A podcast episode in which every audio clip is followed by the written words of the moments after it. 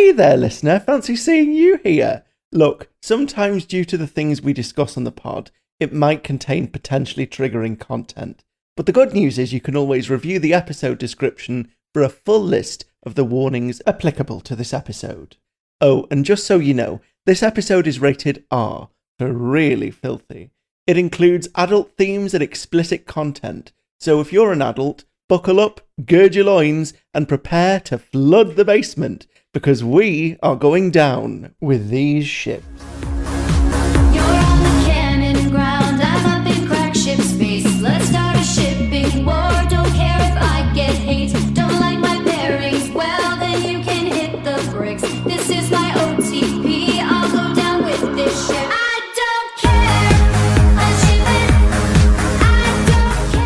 ship it. I don't care, I ship it. Welcome back to Care of Magical Shippers. It's a Harry Potter ship culture podcast. I am your co-host, Nathan, and I'm now going to introduce you to Max. And yeah, me. Say hi, Max. Hello. Anyway, you're very welcome back to our whatever this episode is going to be, because this week we had an idea, and then Max messaged me and was like, no, do you know what? Don't like that idea. We're going to do something completely different. So then I was like, okay. And she's like, do you want to do another character-centric episode? And so I was throwing out a couple of character names, and we were trying to think about, like, what's a minor character that's interesting enough to us that we could talk at length about, and that has interesting implications. And we both sort of settled on Rita Skeeter. Yes. So, that's what today's episode is all going to be about. Because we kind of got into her, I think, in the Hagrid episode, because we talked about her interviewing Hagrid and all the, like, implications with her using her feminine wiles to get, you know, all the scoops that she needs to. Like, I feel like she's a character, like, she's written, like, I don't feel like she's written to be, like, promiscuous, but she's definitely written confident. You know what I mean? Like, she's like, I know, like, I want, and I'm well known for what I do, and I don't care to what extent I have to take to get what I need to get the scoop. Right. You know what I mean? Like, it's just and I'm sure that she, see, now when I think of her, of course, we've seen the quick quotes quill. You know, it's like, oh, she interviews, and it always gives some, like, elaborate alternative telling that is maybe 10% what is actually said by the person. But I'm curious what she wrote, like, younger, like, how she got into journalism, and, like, whether it was something that she actually took very seriously, and then it didn't really get anywhere because either, like, maybe she was trying to get, like, real news. You know what I mean? Like, you think of, like, The Prophet and, like, Witch Weekly and all those things that it's just, like, it's all about the drama and the crazy thing that happened and who's, you know, Harry Potter and blah, blah, blah and all this stuff. And I could only imagine her just being like, we need to look into, like, I think of Percy, like, look into cauldron thickness and the issues that are at hand of having them be too thin and whatever and all this stuff. And realizing that that's not the way she could make it in that business, and how she kind of created Rita Skeeter. I also could see that not being her real name, like her absolutely, like, it's a pseudonym, making it a pseudo. I'm curious who Rita was, you know what I mean? Like, and if anybody remembers her from her Hogwarts days, assuming she went to Hogwarts, we know there are some students that get homeschooled. We know that there are some students that go to other schools. So she doesn't necessarily have to have gone to Hogwarts. Are you Googling in the background? I am. I am, because I could have sworn she was a Ravenclaw. Like, was Lockhart. She? See, I could have sworn she was a Slytherin. We will find out. Oh, it was never confirmed. It can be, as you say, who knows? And who knows? This is where headcanons come in, so... Well, maybe she started a newsletter while she was at Hogwarts, and maybe she decided that she was going to edit that and start her own, like, agony aunt column. I could see people writing to her and going, Dear Rita, I'm having a problem with a bully in third year. Can you tell them to piss off, please? So... yeah, and then, like, the... Yeah, like, I don't know if you have it there, but here, like, Dear Abby is a big thing. Yeah. Like, and, like, you have, you know, papers or whatever. So, yeah, something like that could definitely be, oh, because who is it that does... I don't know if this is for real or if this was something we came up with. It's all blurring together, Nathan. Of course it is. That I feel like we talked about a character doing like in the Quibbler or something, being like, whether it was Mrs. Weasley or someone giving tips to like home tips, like having like a little column of like tips for the home or something that like actually makes it. I don't know. I have no idea. Are you see now? All I'm remembering is the sexual wellness pamphlet. This isn't what you mean. Oh no, yeah, that from my fic. No, I have no idea. Maybe I don't know. Maybe I read it in a fic or just making this up. But anyway, like it would be a good thing. I read that thing. Yeah. So it would be have someone aside from Lockhart that actually knows what they're doing as far as like taking care of things and whatnot. Because you have that and whatever. But I also think like, hey, say she went to Hogwarts and said whatever newsletter or things like that, like maybe the just Hogwarts little prophet thing. And what if she was actually like kind of like a Moaning Myrtle character, like maybe like really awkward, maybe she wore glasses and was like kind of that like no one saw her, quiet, in comparison to like we know Lockhart is attractive. He knew he was attractive, and we'd assume he knew through school and like all of these various things. Yeah. Like she could definitely be one of those like transformative characters of like obviously takes on a new name, changes her look, and does all this and comes out of nowhere as someone different and new when they'd be like, oh, we didn't know that was... you know, whatever Susan, whoever that we went to school with, like that has that transformation post school that, you know, everyone is just like shocked by, be that from insecurities or ambition or whatever. And because, she's been in the thick of and the most well known as far as doing like expose, you know, ridiculous articles and things like that. And so, but yeah. And I mean, hey, she did the Life and Lies of Dumbledore and she obliviated Batilda and was like pretty much doing what Lockhart did. You know what I mean? Like, I'm curious if she knew that she knew that he did it that way, or maybe they were like, I think we might have mentioned this too, like they were kind of in on it together. It's like how they... like she helped him with writing the books or, you know, something like that. Like I just, I could see them being some sort of like, I don't know, like confident duo, not necessarily romantically. I could see that. Like I absolutely could see them romantically involved, but I could also see them professionally, like kind of like partners in crime. You know what I mean? It's funny that you should bring that up because the first ever Drabble I wrote involves the Life and Lies of Albus Dumbledore as a conceit because you bring up Lockhart and he had either he had his books ghostwritten or he wrote them himself, but like after all of the work had like basically been done for him, and so in this Drabble, which I hope that it's going to be linkable by the time this episode airs. And if it is, it will be in the description. I'll have that up on AO3. I quote unquote promise while I try and get my act together. Because I've never like uploaded to AO3 before, so I have no idea about tags. But provided I can get myself sorted. I got you. We'll figure it out. Okay. Well, so in the conceit of this Drabble is that it's actually... The book is actually written by Remus Lupin, and so it's interesting that you made the connection between Rita and Gilderoy because I really think they have to a certain degree be playing the same sort of roles because, like you say, she has an over-reliance on her quick quotes quill. She's not really editing or proofing what she's doing very much. She's just letting the quill run rampant and just writing whatever it comes out with.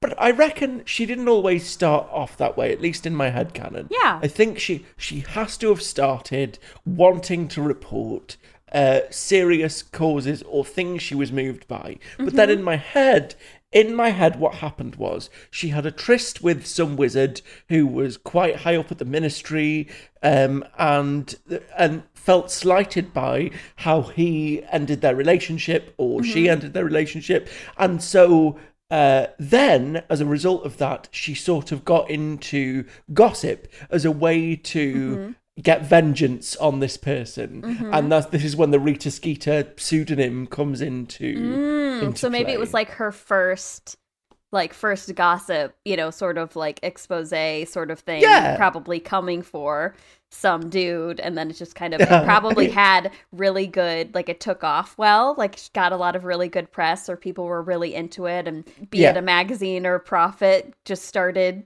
selling, you know, like crazy. And so then all of a sudden it was like, well, and now Rita is born. And that's just exactly. I love that. I love it so much. But I wonder who she has that's like, aside from her literally like Tom Riddle style manipulating people, you know what I mean? Like, who, so many people know that she's like shady, you know what I mean? Like, people know that she's a terrible person, but obviously then there's plenty of people who love what she writes. And then who does she actually have like genuine connections with professionally, or even like in real life? Like, I could see people being like nice to her out of, you know, trying to stay out of the papers, you know what I mean? Like, if they had a rift with Rita, she would come for them. So the power that she holds, I mean, it shows power of the press or whatever, but obviously Wizarding World has no checks and balances as far as that goes,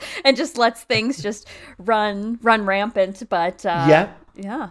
It's fake news gone wild. I mean, it is really, it's astonishing, actually, the amount of commentary about journalism books from the 90s and 2000s have about the current state of actually what we're living through. It's so worrying. Like, you read a character like Rita Skeeter and you think, oh yeah, they're exaggerated for comic effect. Yeah, it's making a grand point about journalism and the media in general.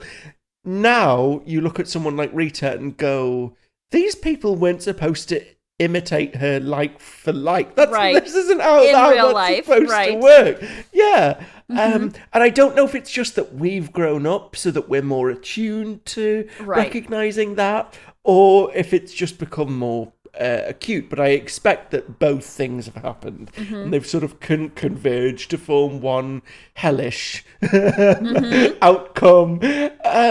But you're right when you say, you know, who does Rita really have? And I think that might be one of the reasons that she is an unregistered animagus, because it allows her proximity to people that she wouldn't get through Rita. You know, she's... I mean, it's creepy because she's spying on people. Yeah.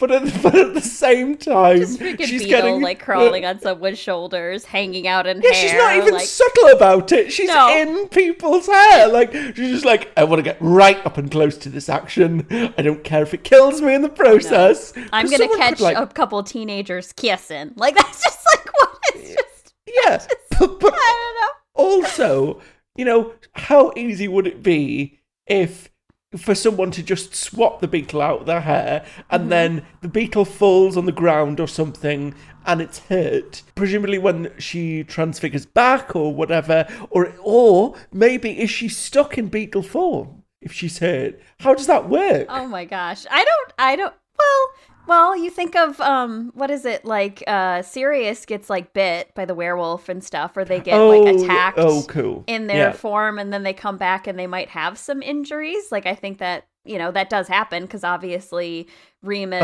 has his scars all over, but he obviously gets them by biting and scratching himself while in werewolf form, so it obviously translates over. So I'm sure it would, I mean, but it's like to something small, depending on what damage was done. I mean, oh my lord, like, who knows? But well, yeah, because it's like, I mean, you'd assume that she probably could fly away, but if something happened to a wing or like, you know, anything like that, and because of course you're just tossing bugs, like you're just whacking bugs, you know what I mean? Like, even when you think of Crumb, like, picking it out of her hair, like that, you know, like, it's just such I don't know. Yeah. I don't know. I know. And the thing is, okay, she could cast like a little charm around herself to stop herself being damaged, I guess. Yeah. But it's really ambiguous because then, as you say, how would Crumb be able to pick her up out of Hermione's hair? And, you know, how are people in general supposed to be, like, animagus aware? That, like, because Bellatrix even says when she's with Narcissa and they're going to Spinner's End, she kills a fox on the side of a bank because she thinks it's another wizard. So some people clearly are attuned to the idea that there are animagi just in the wild everywhere, and you have to be like on the lookout for them. But with something as small as a beetle, like how, like because you could go insane with that. You could be like, like a tiny little fruit fly and hardly be visible at all, and then just accidentally get whacked. It's so little gnat or whatever. Yeah, exactly. Yeah, it's just so unsafe. Like, I'm glad Rita doesn't die, but also there should just be better health and safety practices around like animagus forms, but also please don't creep on. Like teenagers kissing, it's weird, and don't do that if you're an adult. It's that's just not a good look, Rita. Go away. And then there's Hermione. There's Hermione with a jar, so it's like she's literally trapped in there and can't. I mean, I'd imagine she could transform, and the glass would shatter. You know, I mean, like I feel like she could, but it's not like she's gonna do it and show herself in Hogwarts. You know what I mean? If she's banned from Hogwarts, so that is funny just to see her. It's like, oh, we got a stick. We gave her a stick and a leaf, and we just have Rita in a jar. And but and I always loved them getting her to do. It's just like a double negative of getting her to write the article about Harry and what really happened in the Quibbler. Like it's like. The author that's the most ridiculous and absurd is writing the truth in an absurd, you know, tabloid. But, you know, of course, people are still reading it and starting to believe it regardless of that. But it also shows that people are willing to believe almost anything they read. You know what I mean? Like the same thing goes for what the Prophet was saying. And then they read it in the Quibbler and they're like, oh, like, obviously this is, you know, whatever. So. But yeah, I don't know. But the Quibbler was always publishing weird things anyway. There was a sort of what was it, the Rotfang conspiracy with Cornelius Fudge, where he was like working in tandem with the goblins. And so maybe it wasn't the smartest idea to put that in the Quibbler. But really the only wizarding publications that we know of that see any sort of a wide circulation are The Prophet, the Quibbler, and Witch Weekly? Right. And then like Quidditch Weekly, which I think I don't even know if that comes out in canon or not, or if that's just a fan fiction thing. But I don't. Oh, Transfiguration Today is a thing because Dumbledore is reading that in his office. So that's true. I remember that one. So I know things. But that's really more of a. That strikes me as more of a journal. Right. You know, like you're getting specialized something like a potions, you know, magazine or whatever. Like, but yeah, as far as major papers and things, I mean, Witch Weekly, which would be very probably more gossip tailored, and then The Prophet trying to be wizarding news, but also has stuff. I don't know. Do you know what I was thinking about? I honestly am surprised that there's not more memory theft going on in the wizarding world. Like, you know the way memories are like these tangible things you can put in a pensieve? I am really surprised that there aren't more like the pensives in circulation and that there isn't like a black market trade for people's memories so that then they can get really good stories off of, you know, what actually happened and here's the scoop. And you know, maybe Rita Skeeter's main job isn't a reporter at all.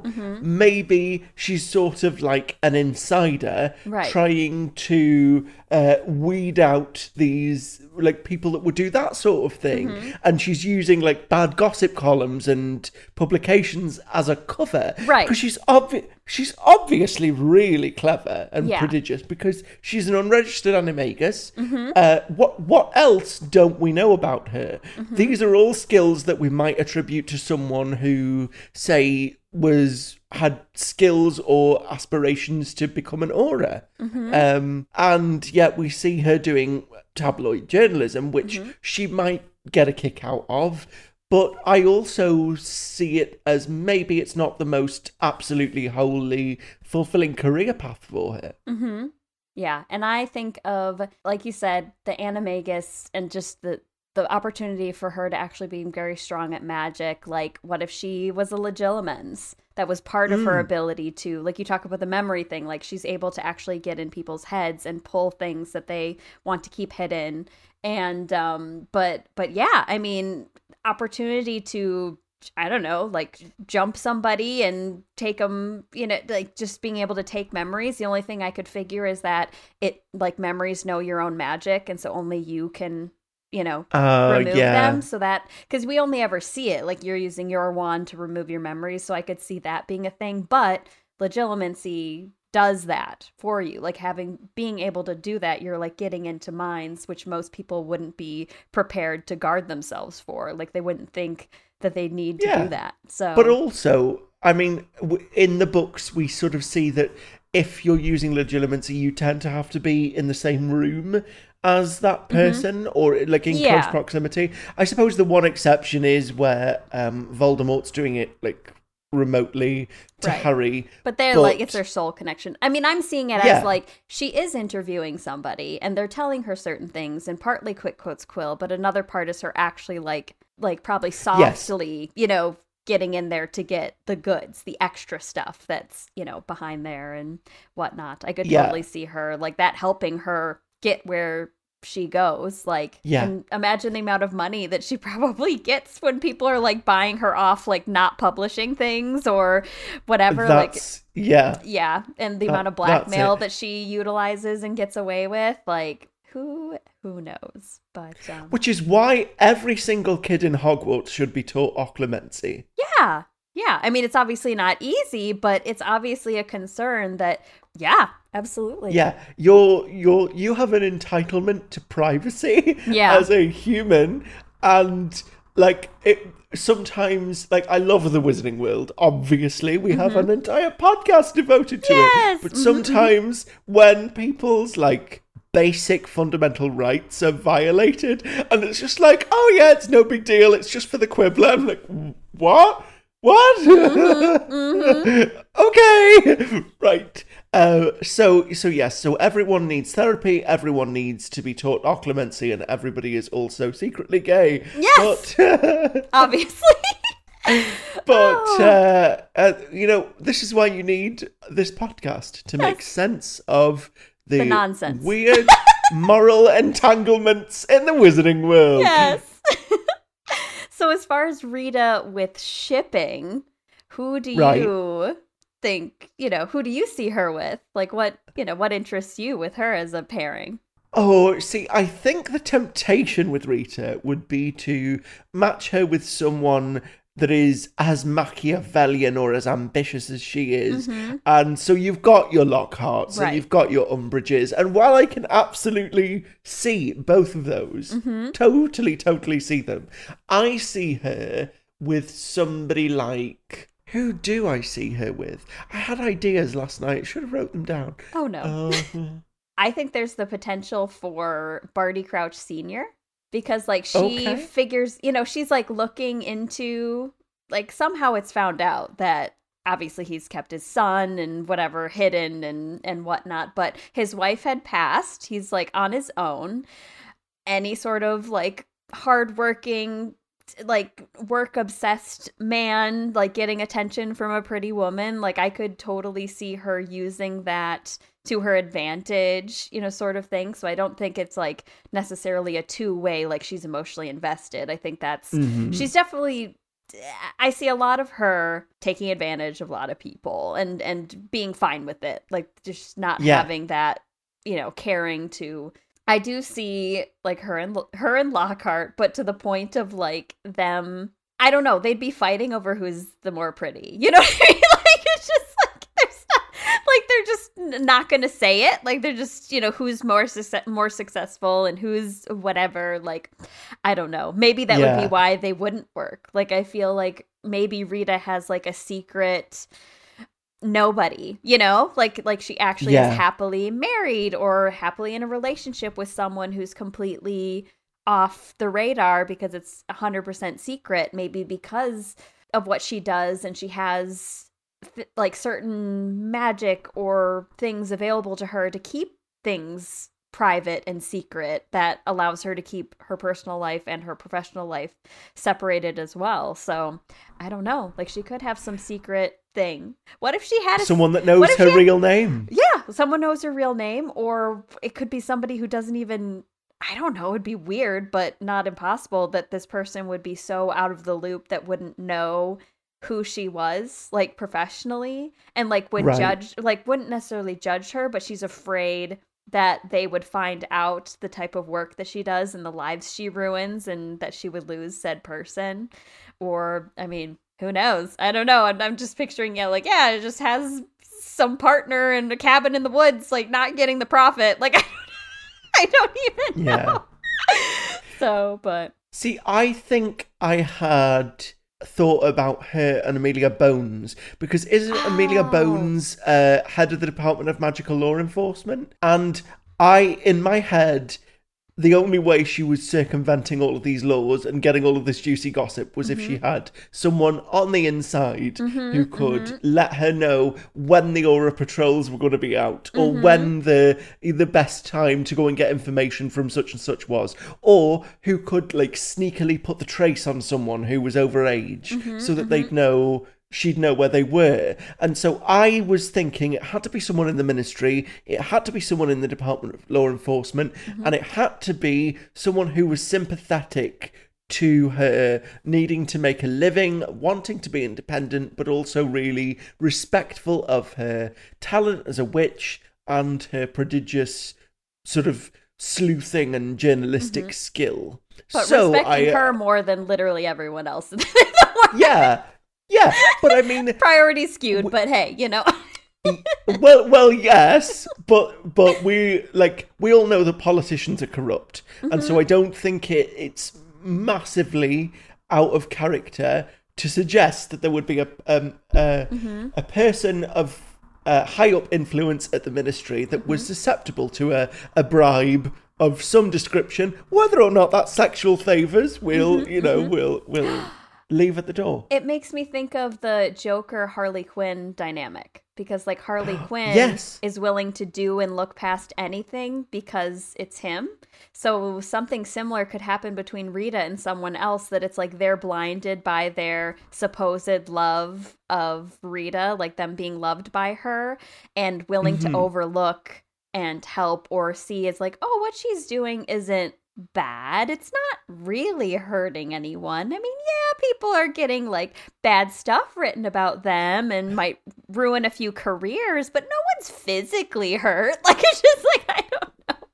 Yeah, or maybe she's rationalized it because she's like, I've come through one wizarding war, I've literally had to see people die and people be tortured, and compared to that level of evil, this is just something that's like a necessary evil, like one of those things that I'd rather I was having a handle on it and maybe reining in Rita's. I think it's perfectly possible for the person to be on the other side of this relationship to go,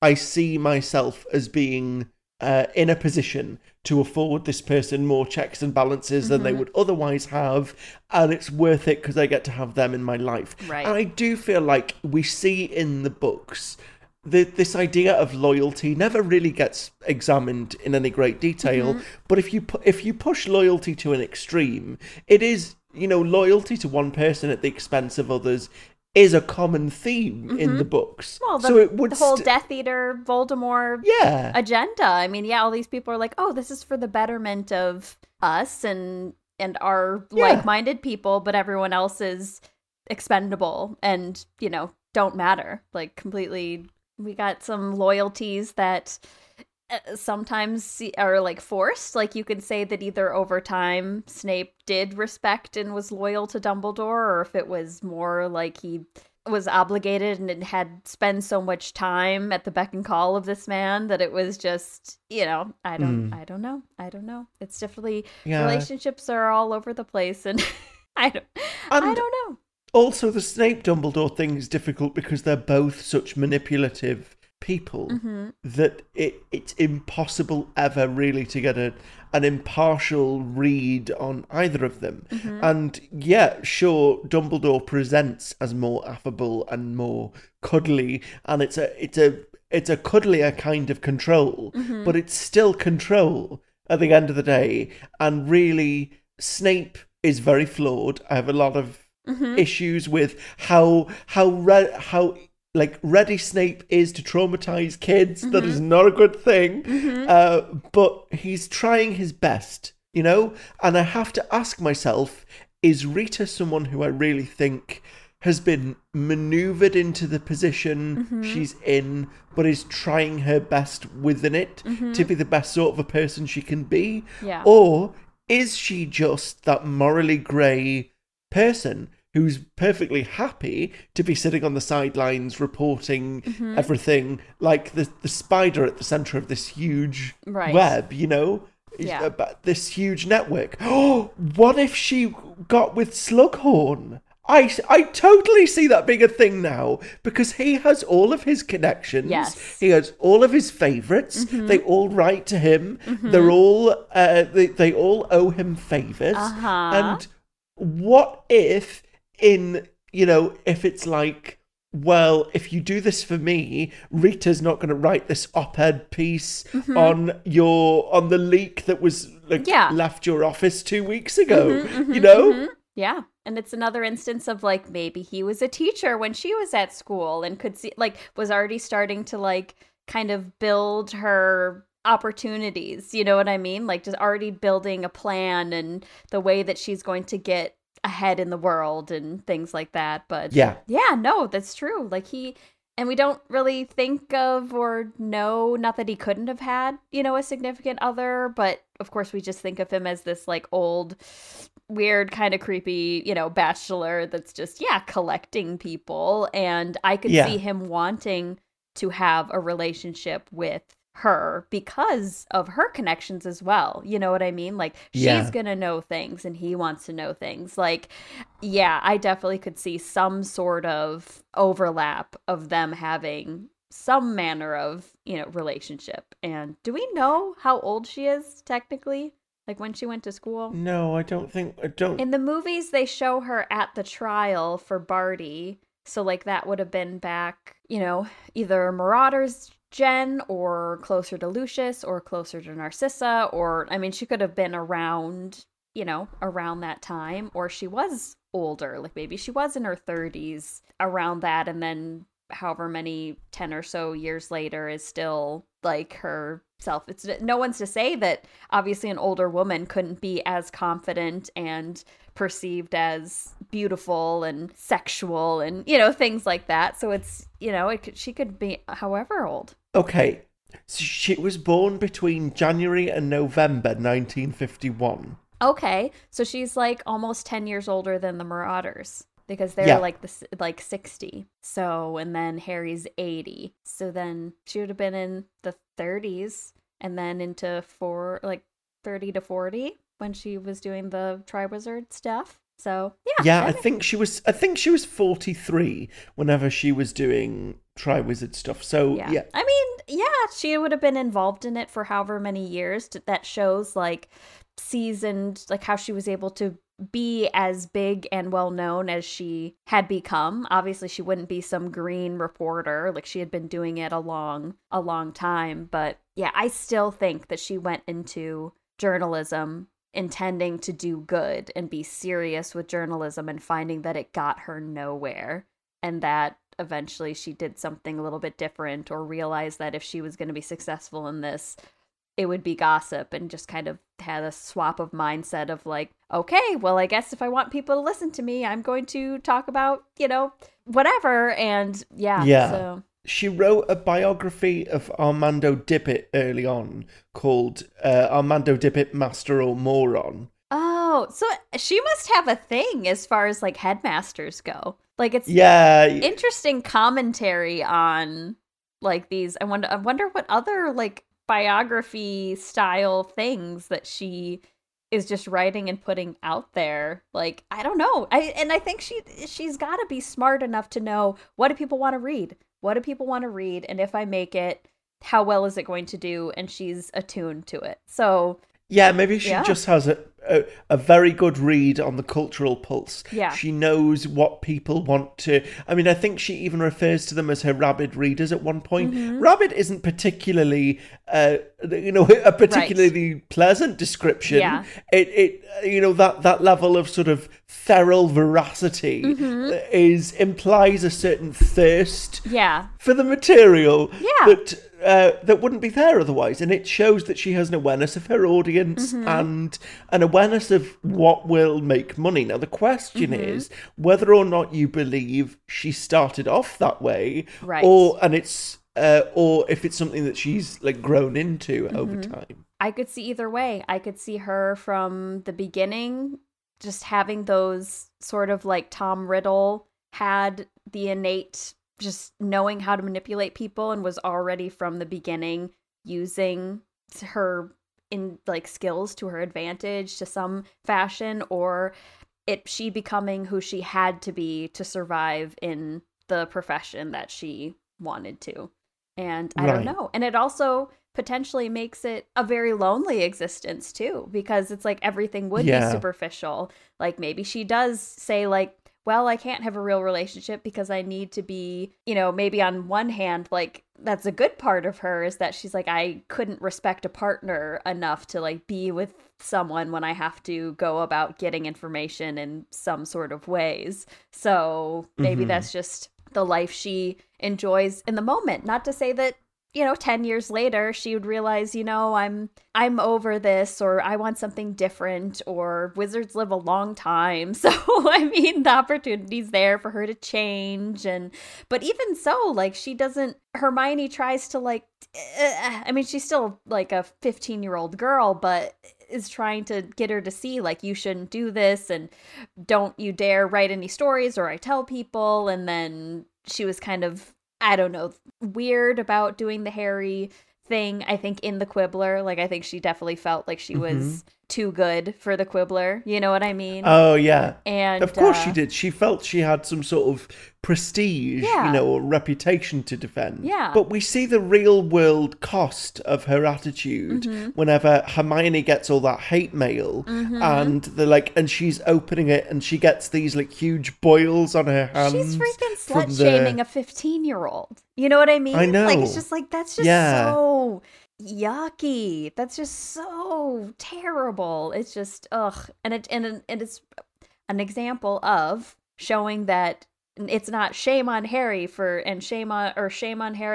on Crumb for supposedly, like, going for the same woman. It's like, oh, now she's the one who's putting herself out there to be, versus the guys get away with so much in comparison to her getting all of these. They're like, Harry Potter deserves better, blah, blah, blah, blah. And it's just, oh, man, it's so bad. But it's a commentary on tabloid journalism as well, in that, it suggests that there is a body of people who are just ready to hate.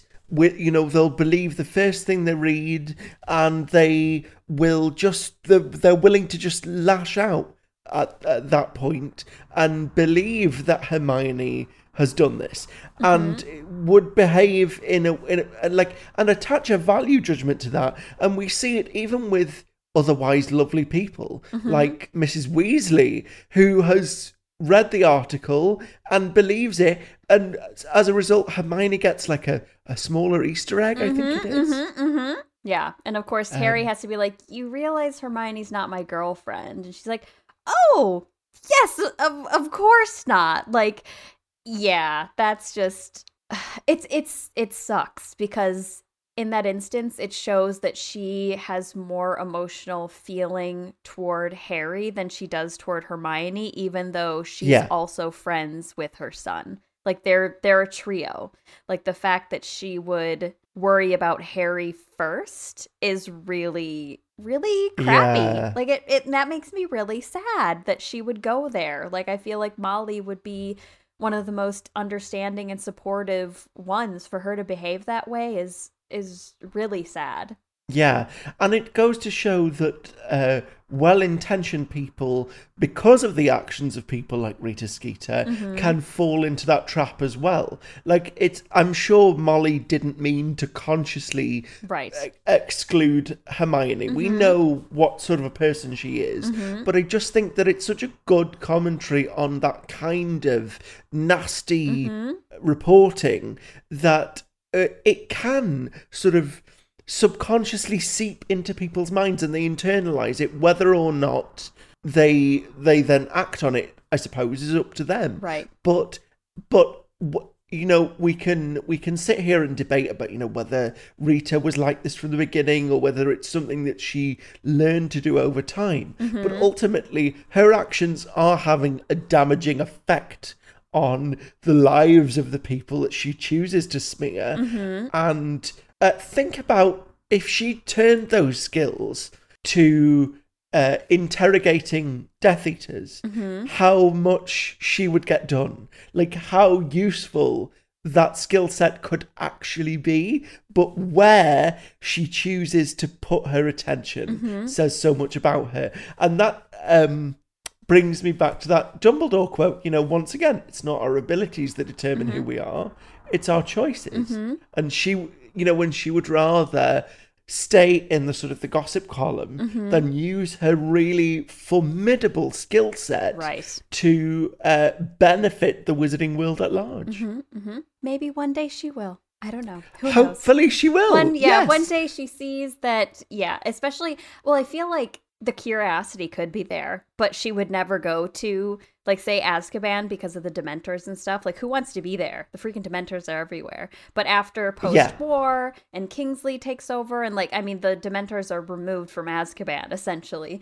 And so I think, like, before we've talked about potentially Hermione becoming a, you know, therapist for helping with, you know, whatever, people, what's the word? Oh, what's the word? No, I'm rehabilitation. Yes, rehabilitation. There we go. And perhaps then that's the opportunity for another, maybe biography or things like that, like getting into the minds of Death Eaters or, you know, like doing some sort of dark novel. Yeah, like her actually going and interviewing different people and trying to understand why their choices were the way they were, because it's like anything in history, we learn from history and what we know so it doesn't repeat itself. It often does, but still, it's like if you don't document it, it's like you're not gonna, you know. So I feel like someone would, she's an opportunist, like if there's something that needs to be done and she would get, like, positive, you know, rep for, like, oh, that's my name on it. Like, I feel like that's the biggest thing is, like, my name is on this thing. Like, I'm going to have a legacy that will last however long, you know, for whatever ridiculous reasons.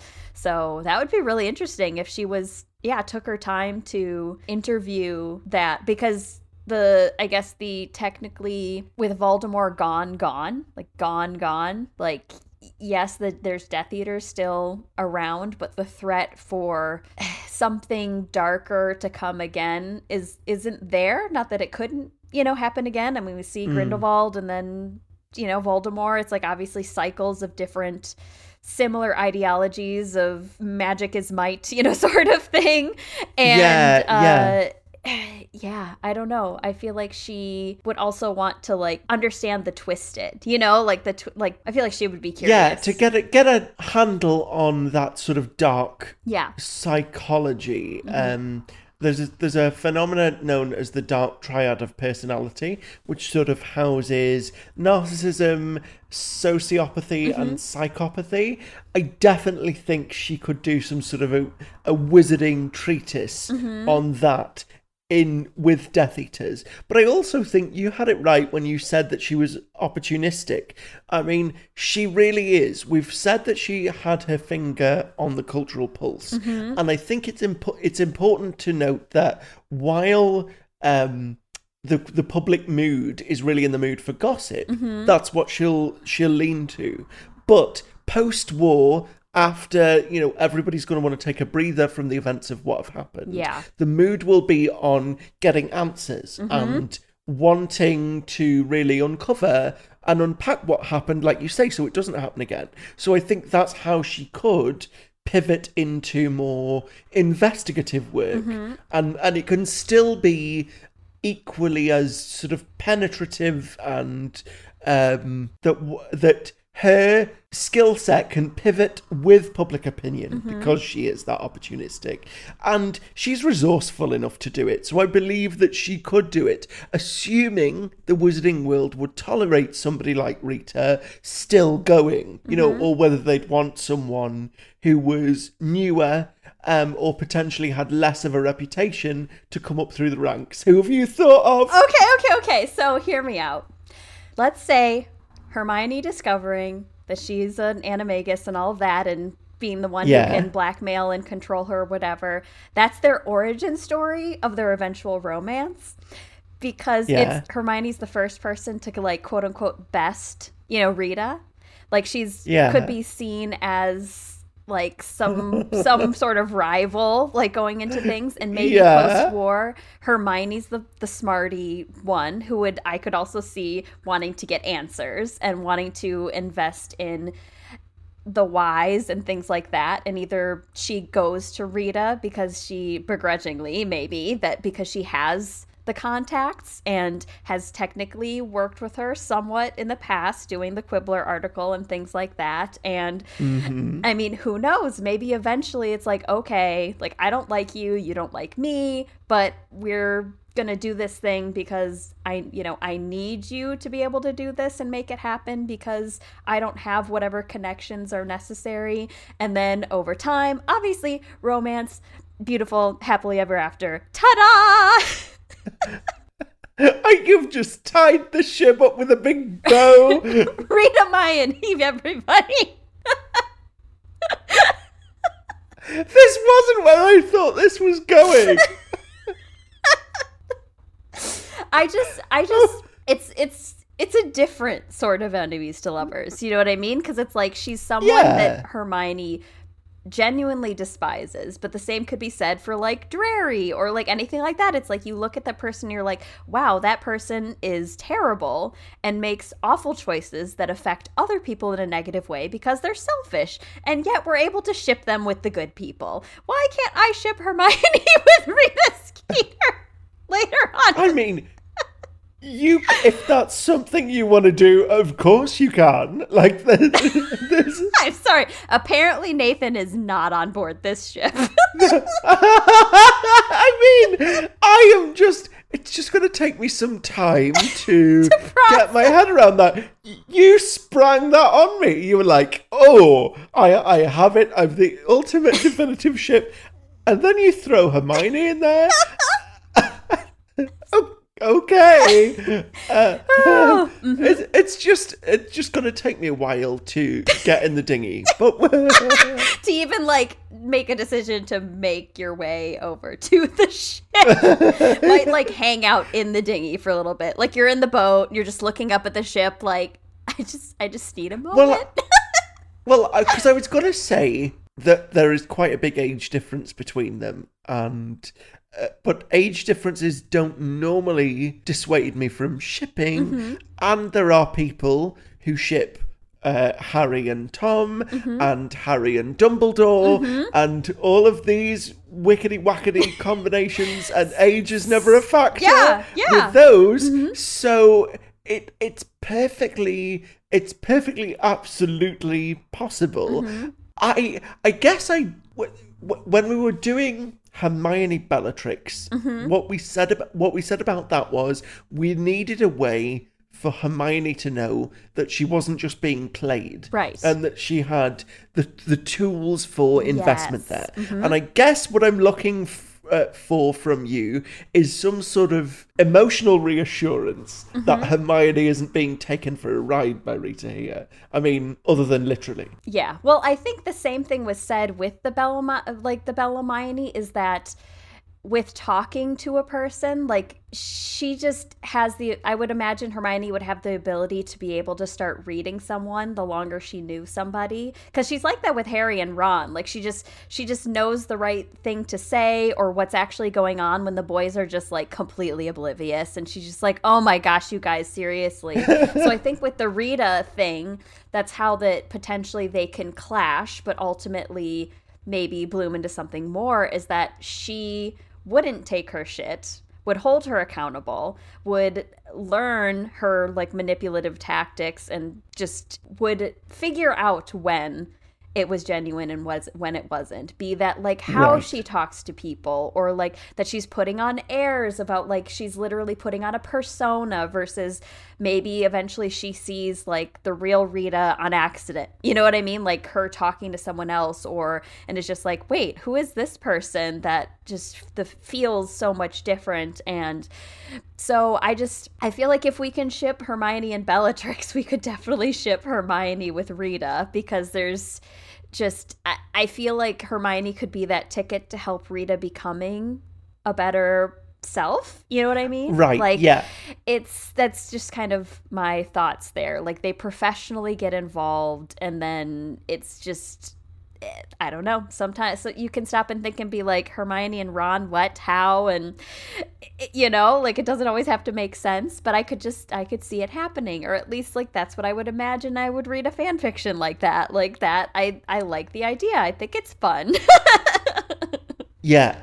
Yeah, and obviously I think the reason that the beetle animagus form was chosen for Rita is because when we think of beetles, we associate it, well, my mind goes straight to dung beetles. It's the idea that she is cultivating these stories out of the sort of detritus that she's round. Mm-hmm. And I think one of the really cute ways for Hermione and Rita to bond is over the origin of discovering her animagus form, and Hermione going, well, why did you choose that for yourself? Mm-hmm. You know, out of the wide range of you know, animal forms that you possibly could have chosen, why was this a consideration?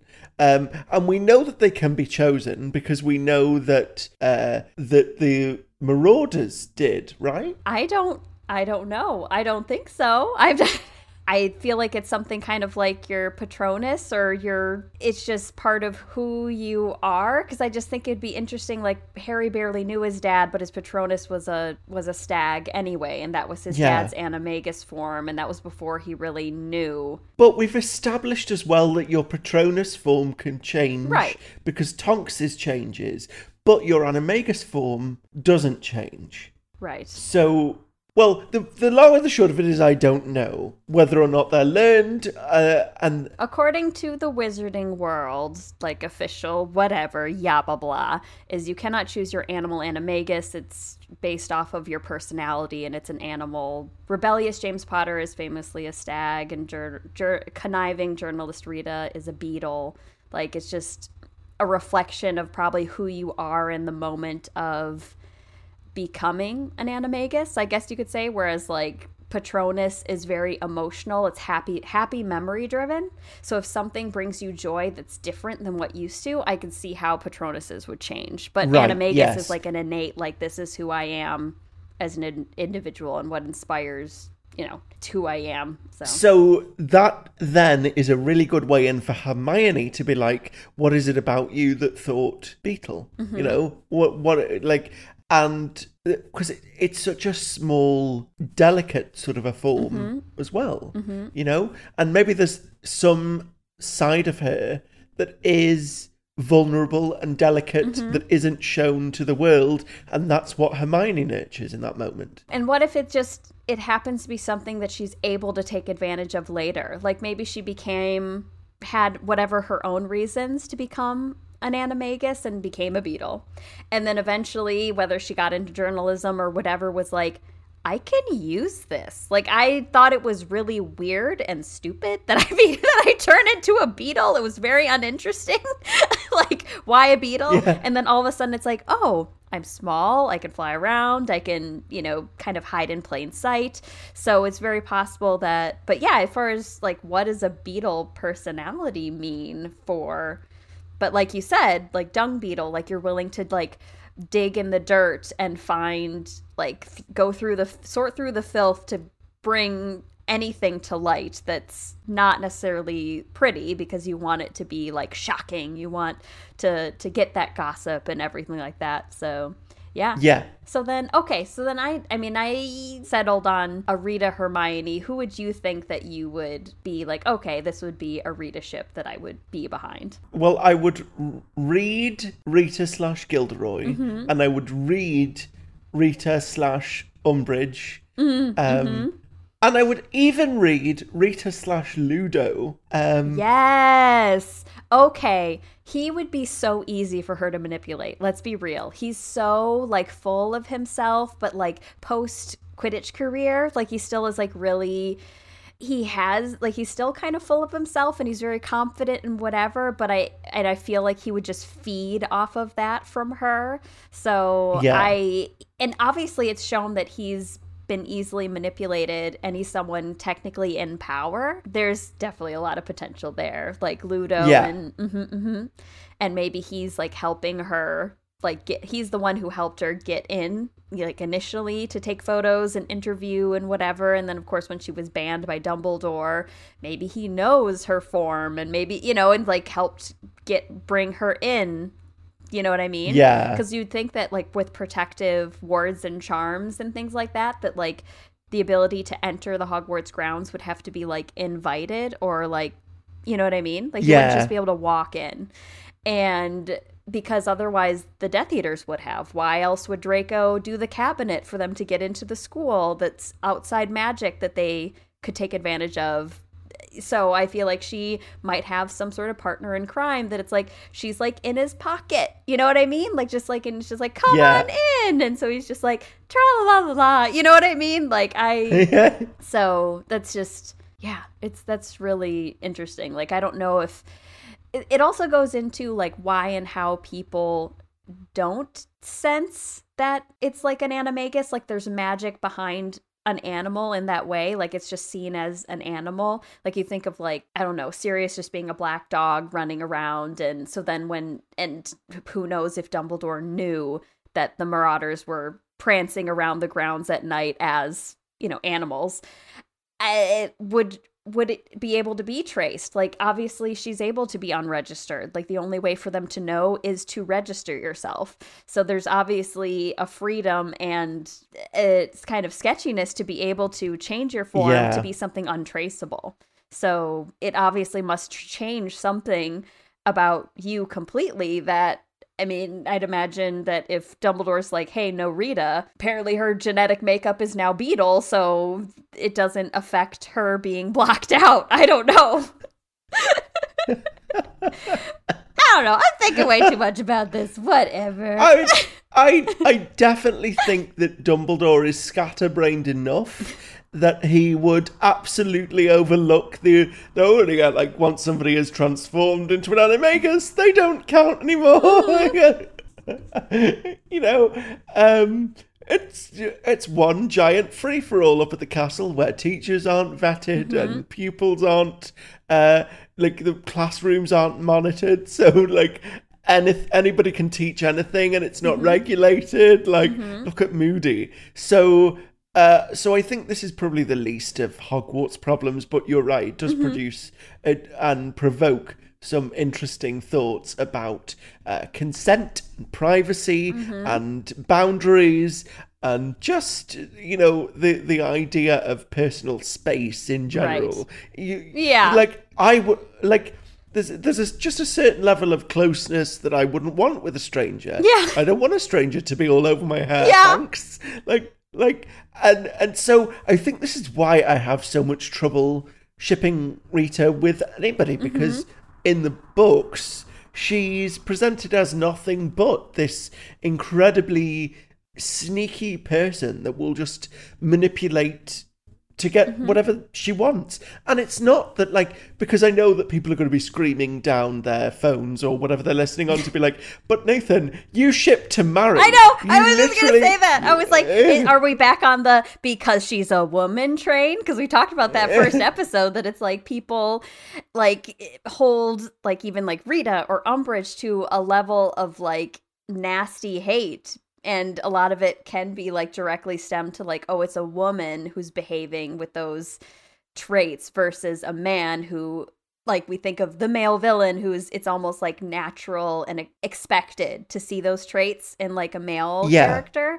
So I think that is the part of it. Like, we just can't get past even now the society of like the kind female, like maternal somebody. And that when you're ambitious or anything like that, regardless of the reasoning, you see them as a stronger evil because of it. Like, I don't know. Yeah. It's interesting because if you'd put Snape in that position, would you hate them as much? And if you, but I don't know. I still have a lot of problems with the way the Dursleys treat Harry. Right. And I mean, a lot of that is Vernon and Dudley. And Dudley I can forgive more easily because that's learned behaviour. Right. But with Vernon, again, that's just somebody being horrible for no real reason other than favouritism. Although I did read an interesting fan theory about the Dursleys that the reason they treat Harry with so much contempt all those years is because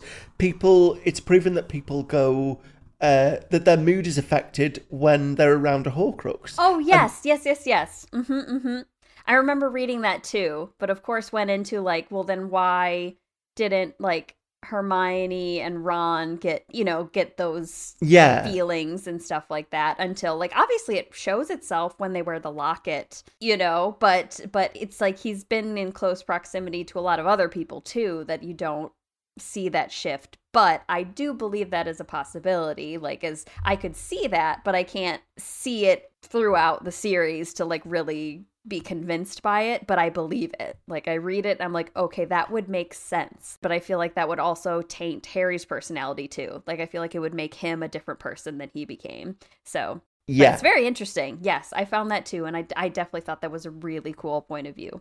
But what you're saying about Rita, I think part of it comes not just because she's a woman, but also because she's kind of a background character. Mm-hmm. Like, I think the reason we're so keen to redeem somebody like Snape is because he's this integral part of the books and such a huge part of the story. And so we want to go into Snape's head, to know what it was like when he was 17 years old. And I haven't really read that much about Rita because it just isn't that level of inquiry and, investigative tenacity with her character. And part of that might be because she's a woman. You make a good point.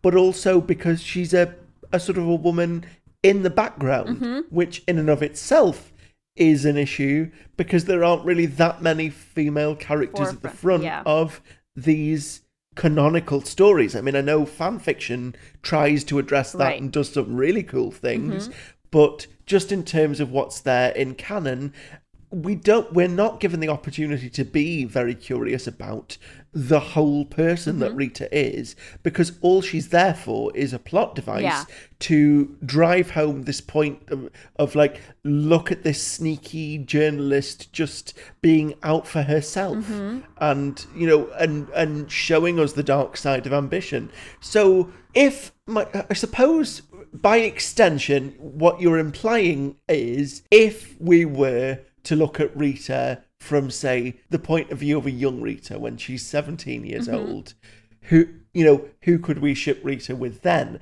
And then it becomes interesting because what if she got together with somebody like, say, Lucius Malfoy, and their breakup drove her to journalism and him to the Death Eaters? Well, because she's a pureblood witch. I could see her being, she's noted as a pureblood, so she could definitely be in those circles and have similar, ideologies, which could also influence her reason for going for Hermione and going for Hagrid is because she has those prejudices, just like Yeah. You know what I mean? So yeah, no, absolutely. I mean, she could have had some sort of match, or even they were like betrothed or something happened, and then maybe he fell in love with Narcissa, you know what I mean, and she became the jilted, you know, woman. So then maybe she did something super shitty to Lucius after that. Oh, so who knows. I'd love to read those letters one way or another. Mm-hmm, mm-hmm. That would be so interesting. Mm-hmm. And again, it's just another side to the story that we never see, mm-hmm. because, first of all, there just isn't enough room in the books, even if there were room to see things like that. You know, we have to ultimately see the narrative from the perspective of some characters over others. Right. But it's just a shame. It is a shame that we don't see... more women in the text, mm-hmm. more women up front in the text, and the women we do see, some of them have really problematic portrayals, right. Like Umbridge, like Rita, but then also like Aunt Petunia, mm-hmm. like Aunt Marge, and you know, Aunt Marge. There's even sort of like transphobia coded into right. that. And because there's so much, I think there's even focus in the text on Aunt Marge's mustache. Yeah. So and how this mm-hmm. this sort of coding of being born a woman but having a masculine energy is really bad. Mm-hmm. It goes into same how JK describes characters. You're just like, oh, okay, so the bad ones are obviously ugly. You know what I mean? Like, she's just describing them in a really unattractive light, and it's just like, okay, it's enough of that. It's just Umbridge as being toad-like and high-pitched voice, and just obviously no one that anyone would Rita's the first, but I feel like she's definitely the stereotype of the person trying to manipulate to get the story. You could see a female character like her in the position that she has. It fits, but it's definitely stereotypical. If you stop and really consider her character versus just being an average Mrs. Weasley who's going around getting, you know, stories or whatever. So, but yeah, we're making it better with fan fiction. As we do with so many things. Yes. Tamari fan fiction. Yeah, I know, exactly. Oh, man. And I didn't know I would, but I've recently been pulled into Harrymort, which I was really concerned by. But hey, I'm there. This has been such a journey, this whole podcast, and just exploring new ships and rare pairs and things. And I'm just every time there's a nah that turns into a hell yes. And it's never ending. I'm never going to be able to read enough of everything. It's really exhausting being a multi-shipper. For sure. So listeners, if you have any fic recommendations for me mm-hmm. that involve Rita being a sort of a well-rounded human, mm-hmm. or that will that are well written and will make me think about Rita in a new light, mm-hmm. if you want to send those to me at careofmagicalshippers@gmail.com, I will be forever in your debt. Thank you so much in advance. Mm-hmm. All right, well, that was anyways, we don't know how we talk about something, and we pulled this out of our wherever, literally, hours ago. So look at us go. And we've talked for how long now? An hour and 20 minutes? Yeah, it's pretty dang good. And and like always, we have no idea what we're doing next, because obviously we make decisions 5 hours before recording. So... Well, to be fair to you, and to give you the credit you deserve, we had another thing planned, but then that didn't work out. You know, you did plan, mm-hmm. and we did put some serious thought into this, but then for one reason or another, it just didn't work. So instead of giving you nothing mm-hmm. for 2 weeks, mm-hmm. we decided that we were still going to give you an episode, but that it was just going to be more like us flying by the seat of our pants, or like Ali Bashir being assisted by a flying carpet. Oh, perfect. Yes. Mm-hmm, mm-hmm, mm-hmm. So, till next time, friends, who knows what it's going to be, but it'll be good. Yes. Come back for it. Thanks so much for listening. We love you lots. Speak to you soon. Yes. Bye. So now that you've finished enjoying that episode, I bet you're wondering what we're going to be talking about next time. Will it be a ship? Could it be a trope? What about a character-centric episode? Editing Megs, put the listeners out of their misery. Next time, we'll be focusing on... Fred and Angelina versus George and Angelina. So come back to enjoy that at your earliest possible convenience. But, you know, preferably sooner rather than later, because we do make it so you'll listen to it. And we hope you enjoy it. Remember your Gunkle Nathan's advice. Be kind to each other, manage your mischief, and we'll catch you in the next one soon. While you're waiting for the next episode, all the shipping fun can continue online. You can head over to all of our social media platforms, like Magical Ship Pod on Twitter and Instagram, and Care of Magical Shippers on Tumblr. You can get in touch with us by email at careofmagicalshippers@gmail.com, or you can leave us a voice message with all of your ship and fic thoughts and feels, and have the chance to be featured on a future pod episode. We are also live on Patreon. Patrons have access to early episodes, bonus content, extended uncut episodes with all of our nonsense, exclusive merch, and a patron Discord. Another easy way to show your love for the pod is by leaving a review on Apple Podcasts. And thank you so much for listening.